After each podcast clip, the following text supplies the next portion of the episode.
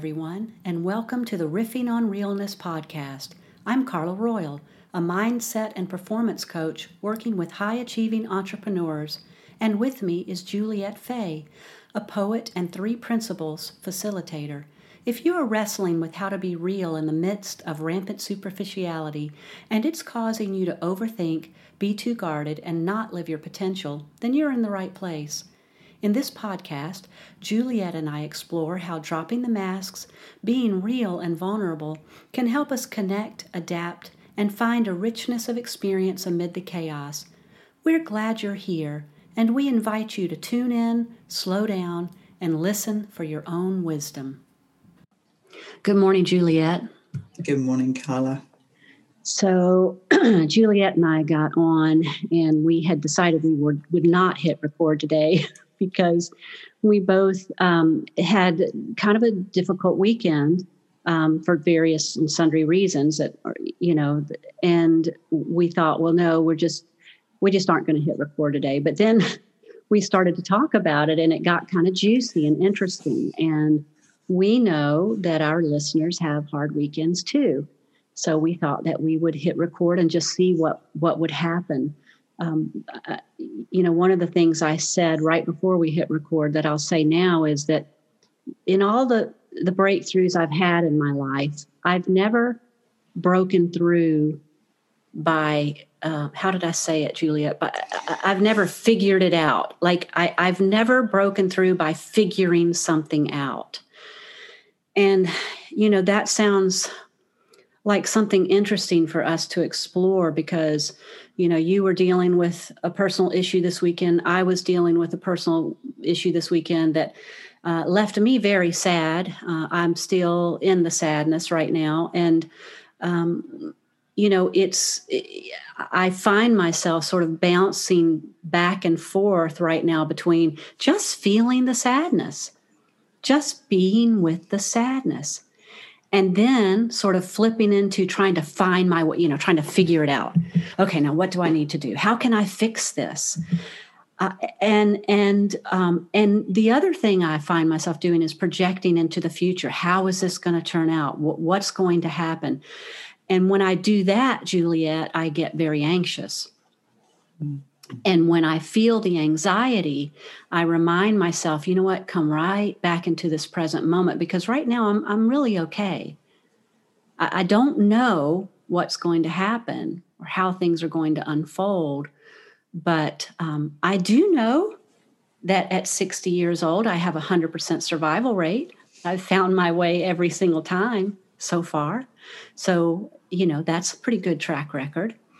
So I thought it would be interesting, Juliet and I thought it would be interesting to explore this for our listeners because we made a commitment to one another when we started riffing on realness that we were going to show up and be real. And uh, it does feel a little risky, Juliet. You know, it does because so many people out there don't really show this side of things very often. And we seem to be doing that. yeah. we do. Well, you're you're very much the um, you know, for me, you you model that your willingness to to be real and and not to pretend that you feel something if you don't, and to to come as you are. And it's it's um, you know, it it always feels better when we do come as we are because it's um takes a lot of mental energy to keep a mask on or juggle lots of different masks. And, you know, many of us do that without even really knowing we're doing it. It's just kind of what we've learned to do. And, you know, a lot of those masks that have been useful, but if we don't know it's a mask, then I think that's where we we can get in trouble. And um, there's something I love that you know that what you said just before we hit record about you've never had a major breakthrough by figuring things out. And a couple of things you touched on there is that you know that, like you say, looking into the future and the the the sort of uh, you know that you mentioned anxiety and and I well I just want to I just want to touch around I, I was doing a piece of writing this morning um, which may turn out to be a blog article I'm not quite sure yet um, but I was interested in this this thing about where our hearts are hard. And you know it's so easy to see it in others. So we look at things in the world and we you know we shake our heads and we wring our hands about you know how can how can people do that or how can people say that or how can people behave that way? And as I was writing it, you know, quite often when I write articles, I don't always know where they're going to end, you know, when I start them.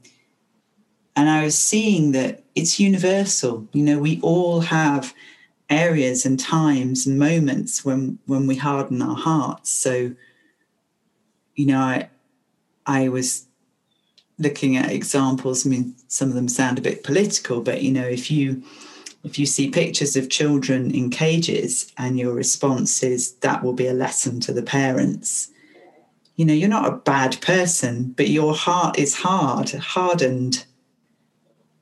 You're not seeing human beings, young human beings in a cage. But in the same way, you know, we can wring our hands about the state social injustice and then, um, you know, judge someone in our village for not picking up their dog poo. And in the same way, it's it's a it's a sort of invisible blind spot where our heart heart is hardened. And I got really curious about this because the same people who don't pick up their dog poo, I'm sure, feel love and compassion and understanding at moments in their life. We all have both. Mm-hmm and that was really coming through for me. So when you begin to realize that you know those old phrases like there but for the grace of god go i when i'm in judgment of somebody else's you know what i think is bad behavior or or whatever uh, and yet don't see my own. You know i'm not seeing how we're the same mm-hmm. underneath. And you know that difference between trying to be kind, trying to be grateful, mm-hmm. trying to be compassionate. Mm-hmm. Um, it's not the same as that naturally arising. No. And I don't quite know where I'm, I'm going with this. I'm just sort of exploring, but I'm curious about the shift in consciousness that informs how we experience our own minds and life because that seems to be at the heart of it. You know, we can skirt around with trying to do better or be a better human or be a better citizen. But there's something um, like it doesn't go to the heart. I mm think that's what I'm I'm hearing. And when you the shift you talked about, I'd love to hear more. When you've had shifts breakthroughs, I think you you called them. And you said it wasn't from figuring out. Maybe that would be a nice place for you to, if you're willing to explore what what how you account for what for having a breakthrough. Mm-hmm.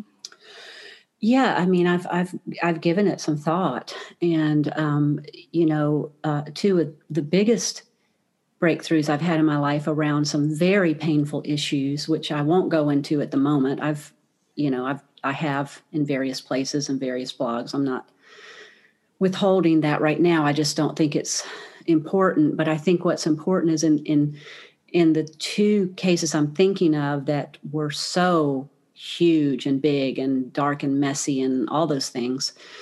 Um, what I did was took myself to the very bottom.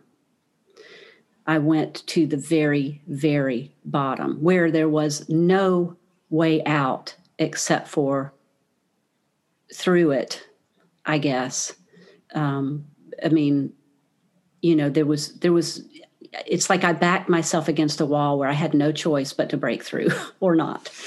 Mm. And while that, that's really painful and dramatic in a way, you know, I I think about it like with people who um, you know you hear in in the whole addiction world that you know you got to let people hit their bottoms if they want to find the way through and and what what what we see so often is people don't let people hit the bottom.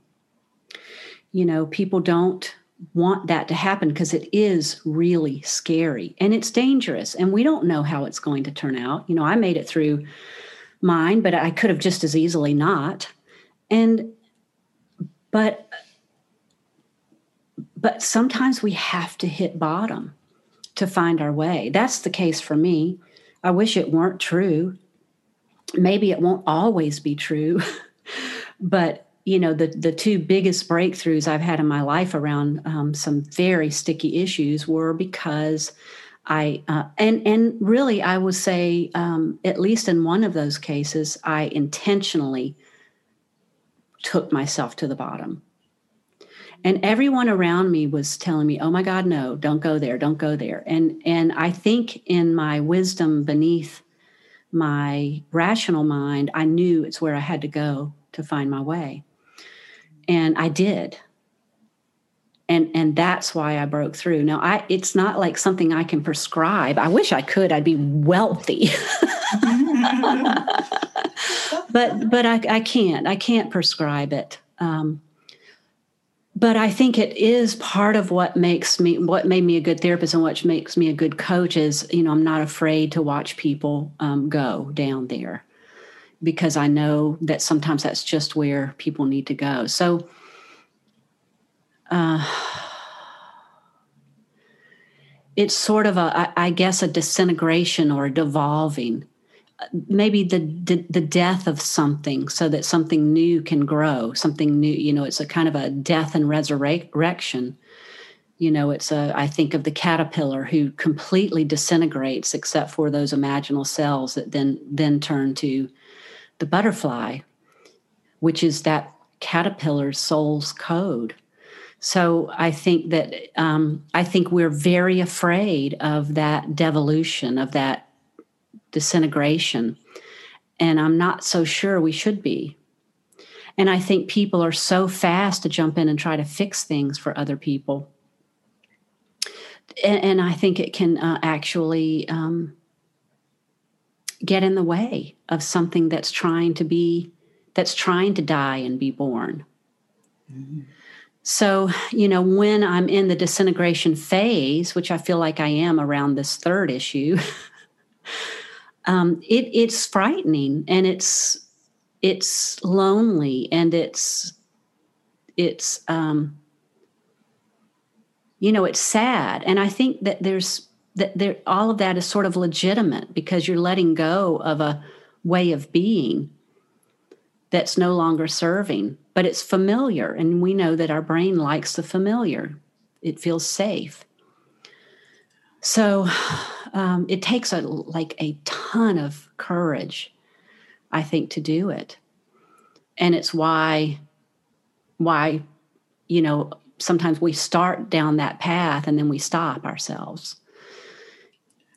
So I, I don't know if that. I mean that it's really hard to talk about Juliet because it's not like this little ABC one two three. You know, it's not like that.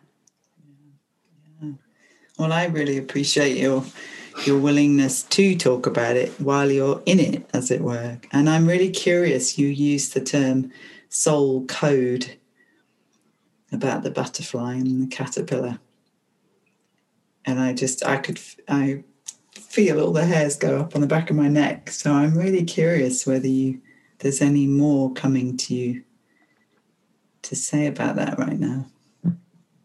The soul's code, um, I heard first from, um, there's a book called Soul's Code. I can't, I can't, I'm blanking on the author now, but he talks about how we're all born into this world with a, with our soul's code. I think that which we are meant, you know, who we're meant to be. You know, you could you could think of the the the caterpillar who's meant to become the butterfly. You could think of an acorn that has the soul's code of the live oak. You know, you'd never look at an acorn and imagine what it will be if it's if it allows itself to disintegrate and crack open and then take root and then over time you know over decades over centuries even. Um, you know it's not this uh, you break open and then you're the the oak. It's not like that. It's an unfolding. It's it's an allowing. It's a surrender. It's not the acorn doesn't go okay now now i need to begin to deteriorate so that i can crack open and next i need to no no it just it just allows this to happen. It just surrenders to something to life living it if you will. And you know what you said a few minutes ago about um, how we harden our hearts i think that's what you said. How we harden our hearts. I mean that's like I think before I uh, allow myself to disintegrate, I go through a long period of hardening, hardening my heart. Like I, I, I have felt it for weeks and maybe months of just kind of a hardening because it's like I knew what was next on some level, and it's like, oh gosh, here we go. And so then there's this hardening. So I think I said to you before we hit record that, you know, I've been in a very irritable, angry place for for quite a while and now now i've cracked open and and all i feel is sad. And it it feels so much better than the anger and resentment. And um, it it's much easier on my nervous system and on everyone around me. You know so there, there's this we have this avoidance of these feelings when um, that that podcast you turned me on to yesterday she was talking in that we should put this in our show notes because it was it was amazing. She was sherry is that her name? Sherry yeah. Yeah she she was talking about how you know your emotions they can't harm you. It's okay to just feel them but we just do all this avoiding and me too obviously clearly. Mm. and then when we when we can break open and just allow it there's a tenderness that comes in. Mm. and i'm in a tender um, raw place right now. And you you mentioned the rawness too. And there's something very rich about that. It's not like this horrible thing. Um, and and at the same time, I feel myself wanting to to kind of snap out of it and avoid it. And that's when I go to, you know, my drug of choice right now has been lately social media and so what i'm trying to do in these last couple of days is just i'm just i just staying off of it because it is just a drug to numb me out. It's really good at it. Mm. and it's an acceptable drug you know? And yeah. you know i'm not drinking myself into a blackout every night. Yeah, i'm just yeah. social media and mediating myself into a blackout. So i'm not doing that. And and what i'm left with is just this raw tender place where something could take root. I don't know what. And when I start worrying about how I'm going to get this thing to take root, then I then the anxiety comes in because now I'm trying to control it rather than letting letting life live me and just allowing for the unfolding. Mm, this is so rich. I just I was just really hearing like with your talk about the acorn and the oak. And, and as you know, I live on an estuary, and the, uh, so the the ebb and flow of the tide here is very kind of present to me. You know, I'm very aware of it. I see it right outside, and those stages you talk about, like the hardening, the softening. You know that I, I heard you didn't say it, but I heard ripeness as well in the tenderness and the rawness. Yeah. You know, that I did um, an amazing program called Journey to Wholeness with the Insight Space uh, in London. Um, Ian Watson and Carol Burrows. I'll, I'll put them in the notes, although the, the program isn't available at the moment. And there was, um, we kept returning. I think it's why my ears pricked up about the Soul's Code as well. That again, I'll I'll find the exact quote for the notes, but there's a T.S. Eliot quote about coming back around and and to I'm going to mangle it, but something about um, coming back around to yourself and and seeing it for the first time. And there's there's quite a lot of motifs in myths and legends about how we kind of have the answers, but life isn't like a linear start and then we hit the finish line. We it's much more of a circular journey. And so we may, and I can really see this in my own life, you know, I I I found some uh, letters recently this weekend which I sent to, to a very old friend who, who's passed on. So they came back to me. And I was reading the letters of this, like, you know, 25 year old thinking, wow, I knew that. And I, my life, and I still did these things. and it's almost as if that wisdom is, is always there. It's always bubbling up.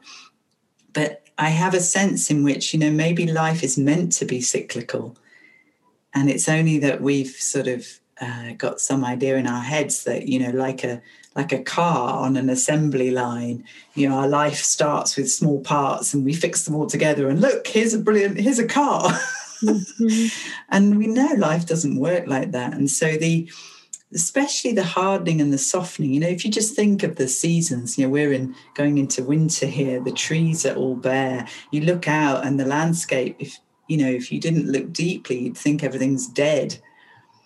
But we know it's not dead.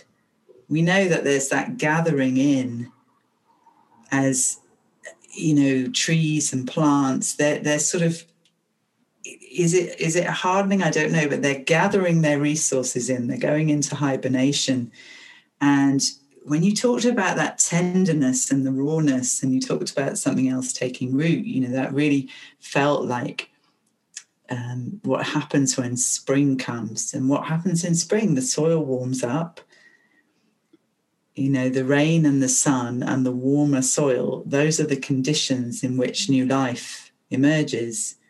And one of the things I'm I'm really curious about, because likewise this weekend, I I dropped back into feelings and experiences that I had quite a long time ago. And they were sort of vivid and fresh as if they were you know, happening now. And I recognized what they were. And even today, as I kind of came out, I was curious, you know, what is there here? What is the gift in this? Because it's almost like you know i i'm mixing up all my metaphors here but it's like i climbed aboard the amusement park ride i mm-hmm. got in willingly into the roller coaster which i don't like and I went I went around, but it wasn't the same journey. It looked very similar, but it wasn't the same because my experience of it, my relationship to it perhaps was there was some thread that like like uh, it, it's Cherry Gillings, and we'll put we'll put it in the notes. The podcast uh, link to the podcast, her podcast. Like you said when she said, you know, feelings in themselves can't harm us. And when we really know that, rather than it just being a nice idea, mm-hmm. I think it frees us to look for what's the treasure in here. You know, not, and I don't mean, uh, yeah, this is just this is just coming in now. So when we talk about you know every uh, nothing's ever wasted, um, which is something Molly Gordon, one of both of us, our mentors, a phrase I heard her say a few years ago, which I loved.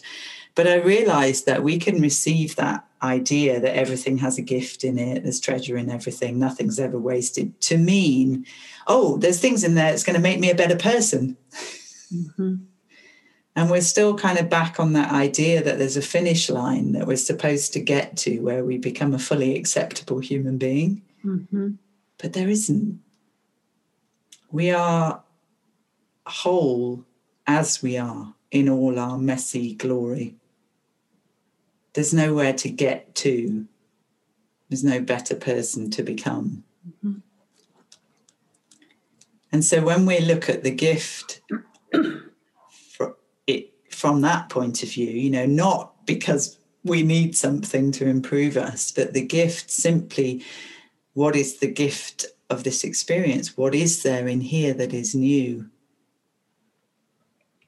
What is there that helps open my heart? What is there that touches me kind of what is there that's not the story of my anxiety that's not the story of my conditioning what is there that's that's just new like the new shoot mm-hmm. that feels very rich yeah yeah i keep kind of imagining that acorn that's so well protected. You know, it's hard shell, really hard. And it has to break open for it to be what it's intended to be. You know, it has to. And and I think that's why we wanted to do this riffing on realness podcast because we see the hard shells all around us and within us. And all the potential if if we could all just break open. you know, because what you were saying was the hard heart that we see out there, like you were mentioning the children in the cages and the people who are like, well, that'll just teach their parents something. That hard shell that we see out there and that I feel in here in my heart is all about just fear, just just fear. Just it's all it is, fear. And when when we can see that, I think we can have so much compassion for those people we're mad at because of their hard heart and because and and compassion for our own hard hearts because we're just scared every one of us is scared mm-hmm. And i love that that compassion and you know what i'm seeing too the hardness of heart and this is maybe where it departs from the acorn. I don't know if this is helpful because I had a really irreverent thought about acorns, and some of them get eaten by squirrels. That's right.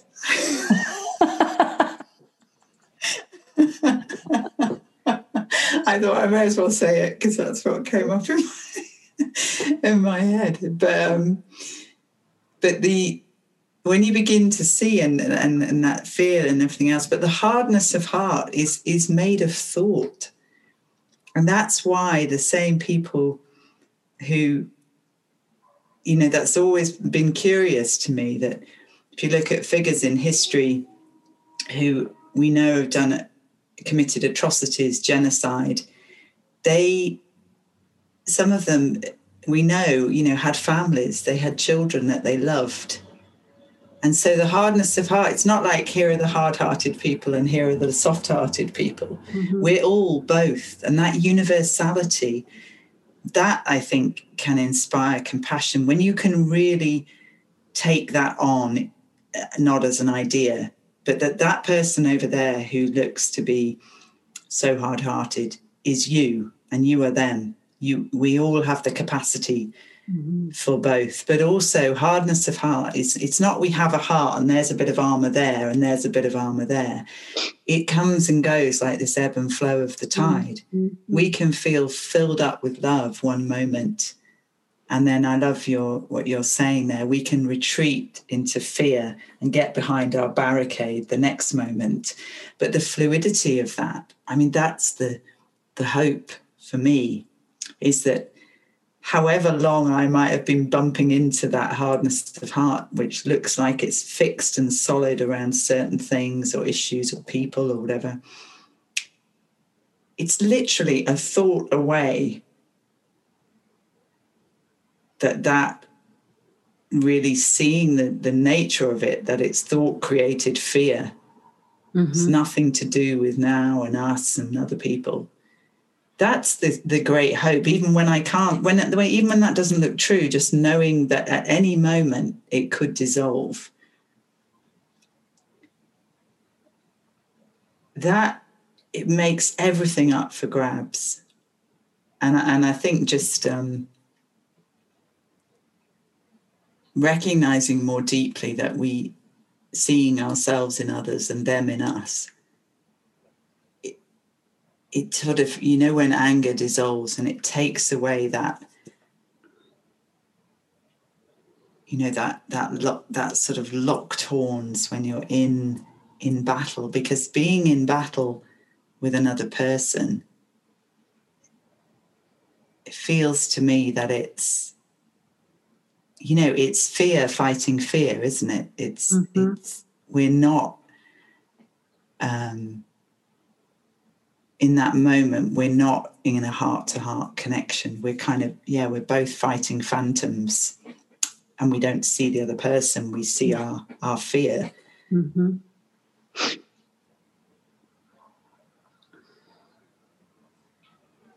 and you can i read um, i'm just finishing a, a, group next week where we've been studying a, a book called um, the relationship handbook by george pransky and there's a little bit in tonight the call. There's a little tiny paragraph and we're right at the end of the book where george pransky talks about being in the um, when he was in the military. And when um, combatants had an argument in the barracks what they made them do was clean a window, one on each side of the window. So they had to stand facing each other. They huh. couldn't hear each other, they couldn't speak, but they had to each clean the window. Huh. And he said, invariably, you know, they connected. Wow. Because you can't not in that situation. I think they made them stay there probably. until it resolved. Wow, I love that. And it's such a powerful thing that, um, you know, when those fears drop away, when those, you know, I'm I'm really wondering if what we, what you see in that, and the window is such a powerful metaphor, is you see yourself. Mm.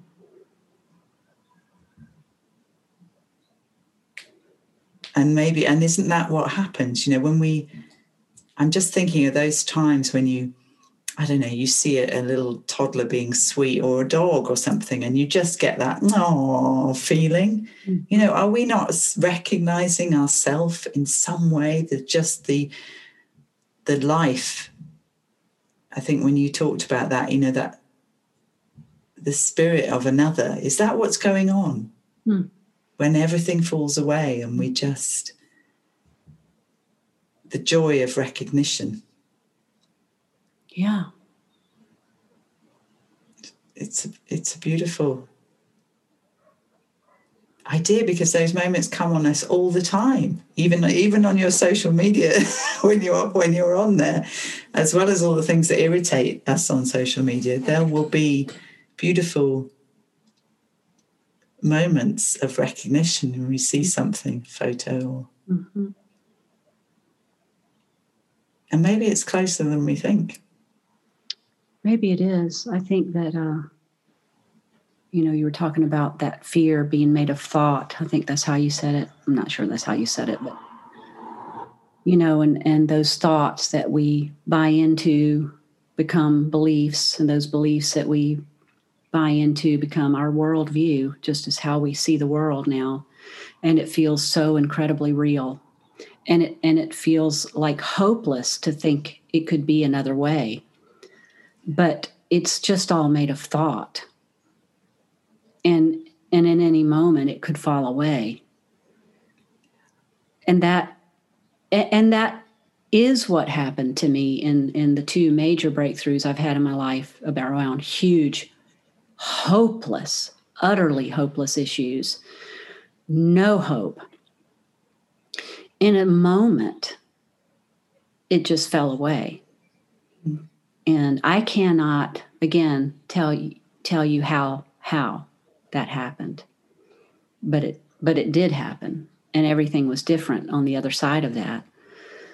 So and and in the situation i'm in right this minute it feels that hopelessness but i know i know where i've been with hopelessness before so i know that while it feels hopeless does not make it so.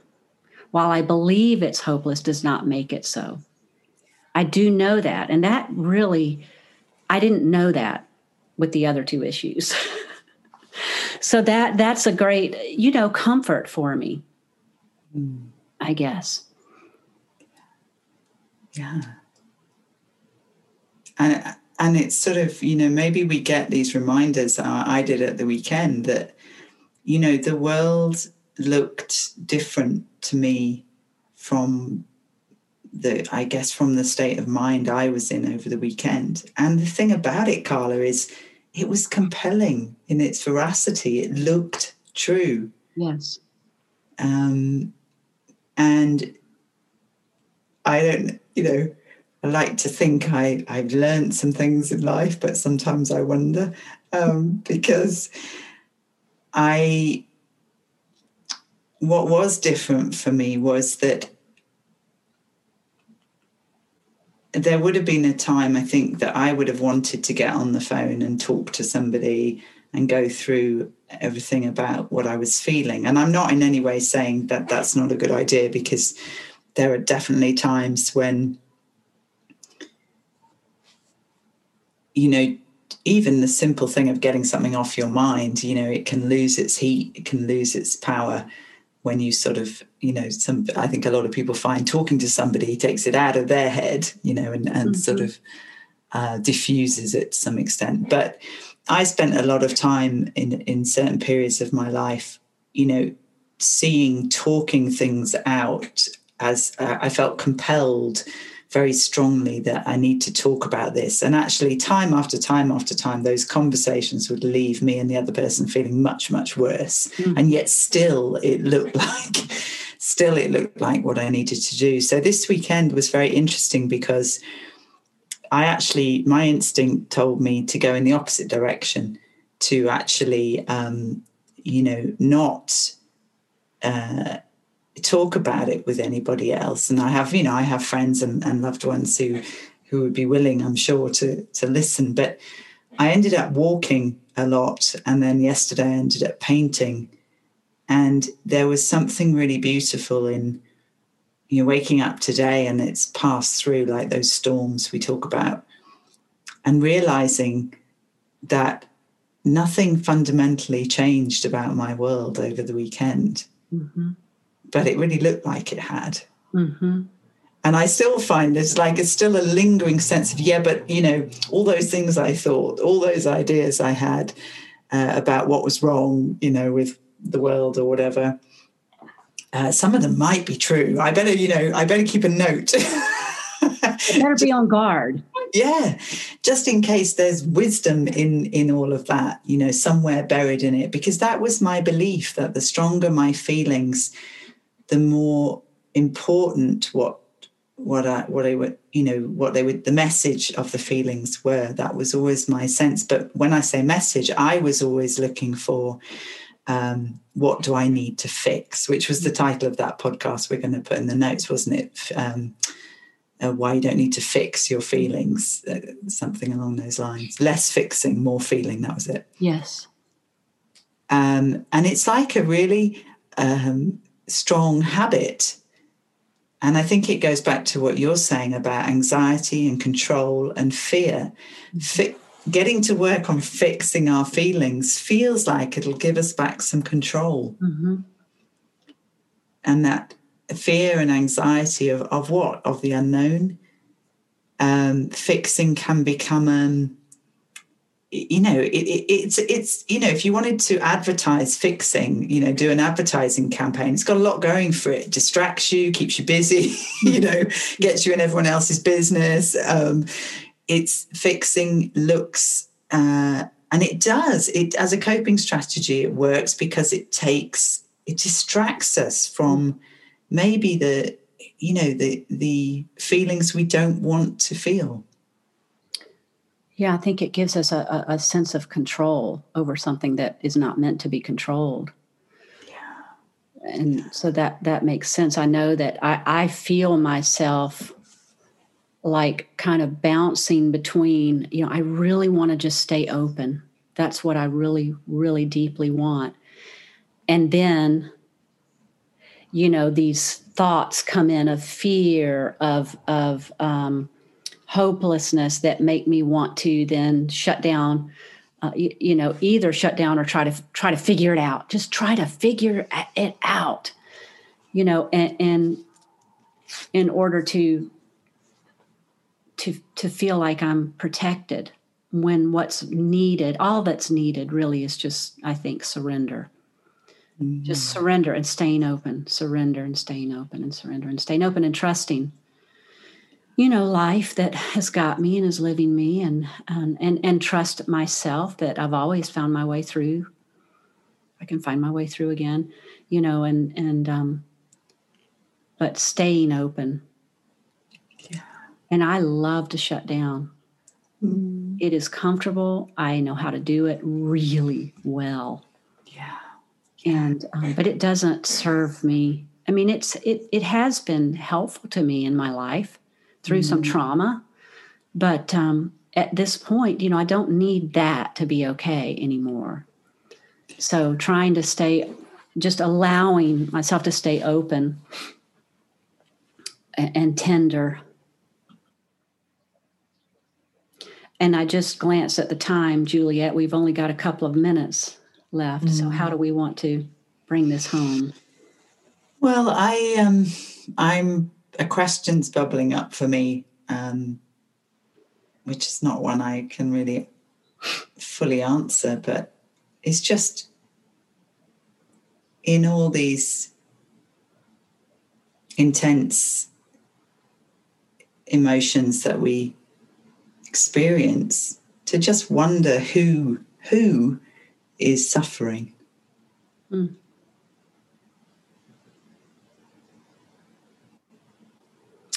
That's an interesting question. Yeah, because I think it's like just this mind, just these thoughts in a way. Like I can really feel the difference in just being in the sadness and it being just fine and tender and open. And then all these stressful thoughts coming in. Well, you need to think about this and you need to worry about that. And how about that? And how are you going to now I'm now I'm moving into suffering. So yeah, it's like just at my fundamental core, when I'm just with the sadness, I'm not really suffering. Yeah.